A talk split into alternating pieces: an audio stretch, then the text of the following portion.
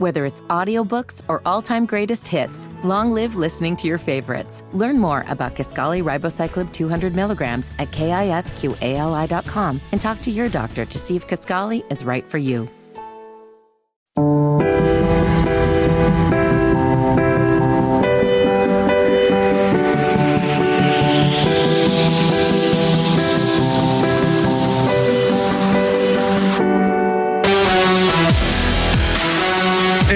It's Friday, yay! Here on the Wes and Walker Show, Sports Radio 92.7 WFNZ. It is an NFL Super Wild Card Saturday, but there's always college basketball, always college football news going down. So let's get right to it. It is time for the campus corner. Oh, okay, there we go. We got the basketball music. All right, but we're going to start out with a little bit of football news, the latest in the Alabama coaching search.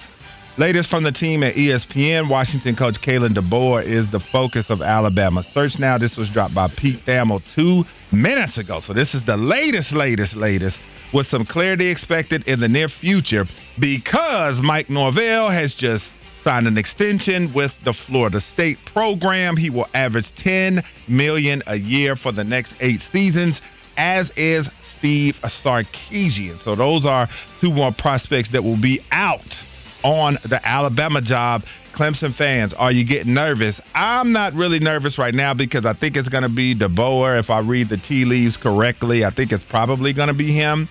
But if they strike out on him, then I think it might be spooky hours in Clemson. Yeah, it's going to be tough to try to figure out now if you kind of how many coaching candidates would you have uh, striked out on? I mean, struck out on, I should say. I, I can speak English sometimes. Hmm. Yeah, I mean, how many guys would you not be able to land that you initially wanted to? So that would be interesting. And I think it goes to show you, man. Like, look, I we talked about the best jobs in college football yesterday, right? Like, why is Dan Lanning deciding not to come to Alabama when he has that opportunity? Because he wants to stick with Oregon, where you see Oregon churn out a bunch of coaches that eventually use that as kind of a stepping stool, where it be Mario Cristobal using that to go to Miami, whether it be a Chip Kelly going back a little bit further, using that to go to the NFL. I mean, we've had a lot of history now with Oregon producing really solid coaches, them using the Ducks program to go somewhere else, and also you can see them get to a championship game a couple of different times. Now they didn't win it, but they at least have the opportunity. Oregon's a good job. And Dan Lanning is like, hey, I might as well just stay here and continue to rake in on the cash and not have the expectations that come with taking that Alabama job. And now you have other guys that might be turning down the roll tide job because of everybody that is crazy in Tuscaloosa expecting you to win a championship. We'll see if DeBoer is that guy, but if they strike out on him, you're right. I mean, it, it, you're starting to go to what? Playing D, E, F if you're Alabama and you're striking out on the first four options. Yeah, because we know the the Bear Bryant and the Gene Stallings years, but since 1990, before Nick Saban got there, they had seven double-digit win seasons. So it was a program that when they had the experience and the guys to be able to get double-digit wins, they did. But it's not nearly the just wild success they had under Nick Saban. Fitty, do you have thoughts on this Bama coaching search and why they haven't found that guy yet, or do you think DeBoer is gonna be the guy? Yeah, I, I I don't know if he's to be the guy. I mean, if, they, if everyone keeps telling them no, I know that he, he might really rise up the ladder. It makes sense, right? Like, because because imagine on the basketball side of things, if, if Carolina and Duke wouldn't have uh, kept their house their, their hires in house. You're following legends, and you, as great as a job as it is, it's also a job that if you don't win, you don't succeed, you get fired very quickly. And so there's pressure there.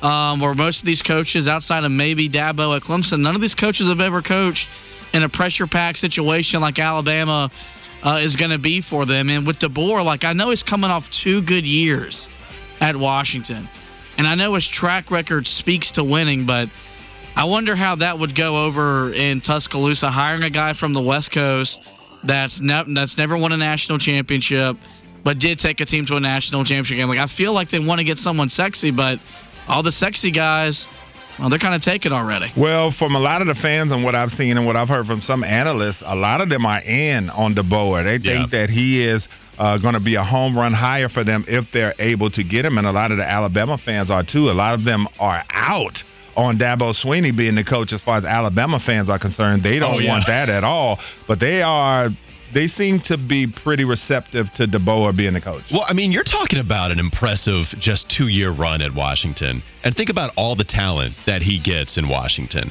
You're talking about wide receivers that are going to be projected first round picks. You're going with Michael Penix, who didn't win the Heisman, but had a phenomenal year and was in the Heisman running.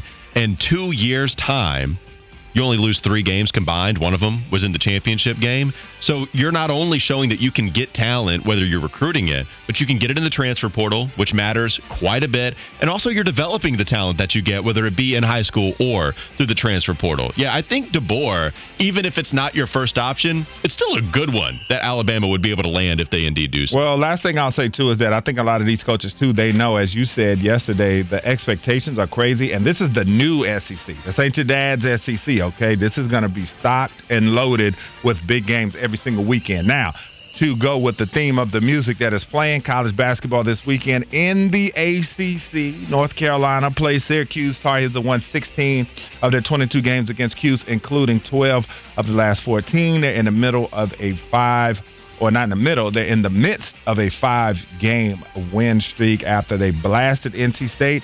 They'll go to Cuse to take on Judah Mintz, which leads Syracuse 18 and a half points per game. J.J. Starling, Chris, ba- Chris Bell, and Maliq Brown all average double figures. But after those guys, only two more players average five points per game. So not a lot of depth there for the Orange. They've scored 80 points in five of their past seven games.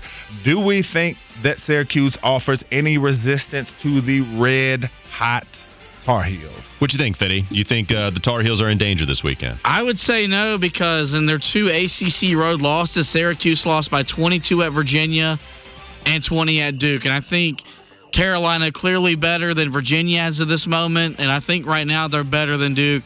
And also, Carolina hasn't been at home, you know, since December 29th, and this is their second home game since December 4th.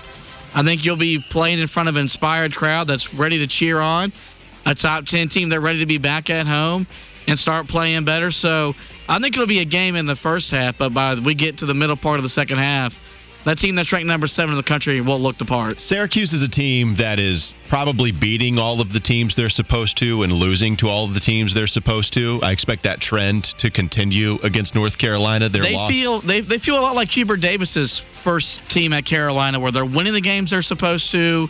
When they go on the road, they get blown out. Yeah. They're going to need a win like this to really build an NCAA tournament resume. So, two losses at the beginning of the season seventh ranked Tennessee, 11th ranked Gonzaga at the time a loss on the road to Virginia where they get blown out by 20. Usually, if the Cavaliers lose, they're getting beat by 20. It was the opposite there, and then they lose to Duke on the road by 20. And so I expect maybe not a blowout. Syracuse, I like Judah Mintz enough to give them a little bit of leeway here. Punch that they don't. Yeah, but I expect North Carolina to win and probably by double digits. All right. Well, the Blue Devils will be looking for some get back this weekend since they lost to Georgia Tech, a loss that had everybody scratching their heads.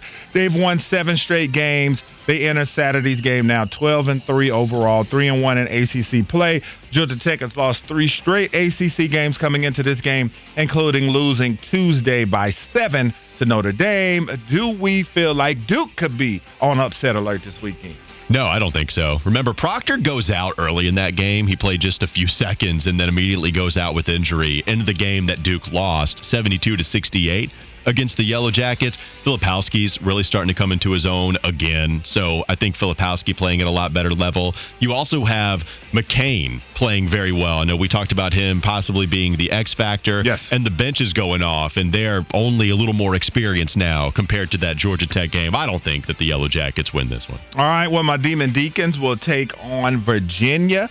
Offensively, Wake is the only school in Division One to have three players averaging 16.9 points per game or more on the season, and they will also are they're fourth in the league and 50th in the country in field goal percentage, shooting 47.7 percent from the field. Overall, Duke. Not Duke. The Demon Deacons are fifth in the league in scoring margin, beating teams by an average of 11.1 points. Virginia has won 10 of its last 11 games against Wake Forest, has a five game road winning streak in the season. And you know, in the series that is, UVA ranks first nationally in turnovers per game. They're second in scoring defense. You would expect that from them, but offensively, they've struggled. Reece Beekman having a solid season.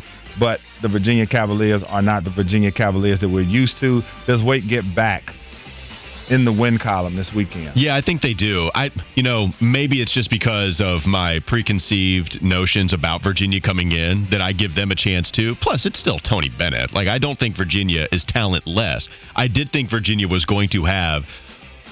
Maybe I'll even say a lot. Like I thought their start was going to be better than what it was. And if they did lose, even all of these games that they have, I certainly didn't expect them to lose consistently by 20 points with some of these L's that they're taking. Yeah, Wake Forest I like Steve Forbes, great offensive mind. I think they're a really talented basketball team. I think Wake Forest is too talented to lose two games in a row, especially to what I think are worst basketball teams this year. Yeah, I think the same thing. And I think if Wake is going to be the type of team that we're thinking they could be, this is the type of game that they have to win. But I do think Wake Forest uh, gets back in the win column. What say you, Joshua?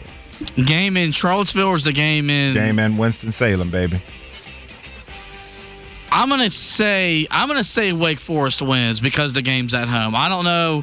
I mean, you couldn't go on the road and beat Florida State. I don't think you go on the road and beat Virginia, but Virginia needs this game, and so I do think it's going to be a hard pressed 40 minute battle for Wake Forest, and hopefully they rebound after letting me down the other night losing at Florida State. All right, uh, Boston Boston College will take on Clemson. Clemson has lost three straight ACC games to Miami, North Carolina, and Virginia Tech. Boston College, man, they're feisty. Uh, I'm going to try to give Clemson a benefit of the doubt, man, but they are. I'm losing faith in them by the game. I'll go with Clemson. I expect them to get it better, but you know they're certainly disappointing right now. Yeah, I thought they would. Virginia Tech put it on them. Fitty, do they get back? Are any of y'all surprised at this Clemson three-game losing streak? Like, like let's be honest. Like I know they've got talent, but like this is Clemson basketball. They play well in November. They play well in December. They get into conference play, and they get beat more often than not. I think they win simply because they've got more dudes than Boston College has, um, because all, all, the Eagles have is Quinten Post. Walker Mail, your Charlotte 49ers will head down to San Antonio, Texas, the place where Charles Barkley said they're nothing but big women that eat too many churros down there. That's true. Do they get a that. victory against Texas, San Antonio? You think I'm going to go against them? I'm going with Charlotte once yeah. more. I think you would pick Charlotte against the um, Boston Celtics. I would. I have a lot That's of pride. I, like. I, have a like lot of 49er pride. No, they they have two wins in a row. I think I, I really like the way that they responded after an emotional win. The fact that they get that win against FAU, winning by a bucket, you could see how emotional they were afterwards. I, they were really hyped up after that one. And so a lot of people were going against them because of that emotional win, but they win by almost double digits against Tulsa. I, so both those games were at home. We'll see what they can do on the road. They lost two games on the road before this two game winning streak. But yeah, man, give me Charlotte. I have no reason to pick against them against Texas San Antonio. I'm like you, man. I'm always rooting for the Niners. I'm going to go with the Niners video. Are you going to complete the triangle here? Um, you know what? Yep, I'll pick Charlotte just to be in good spirit because I told Walker last week they had a chance to beat FAU. He didn't want to believe me, but he believes me now. Give me the Niners on I just, the road. I picked him. I picked him against FAU, right? Yeah, but I think know you're gonna pick him against anybody. Yeah, I don't true. know how much. Did you pick, pick him to beat him last week? I don't know. I hope Walker I picks the 49ers against everybody pretty it's much, true. so you know that you know he's always going to go with the green, baby.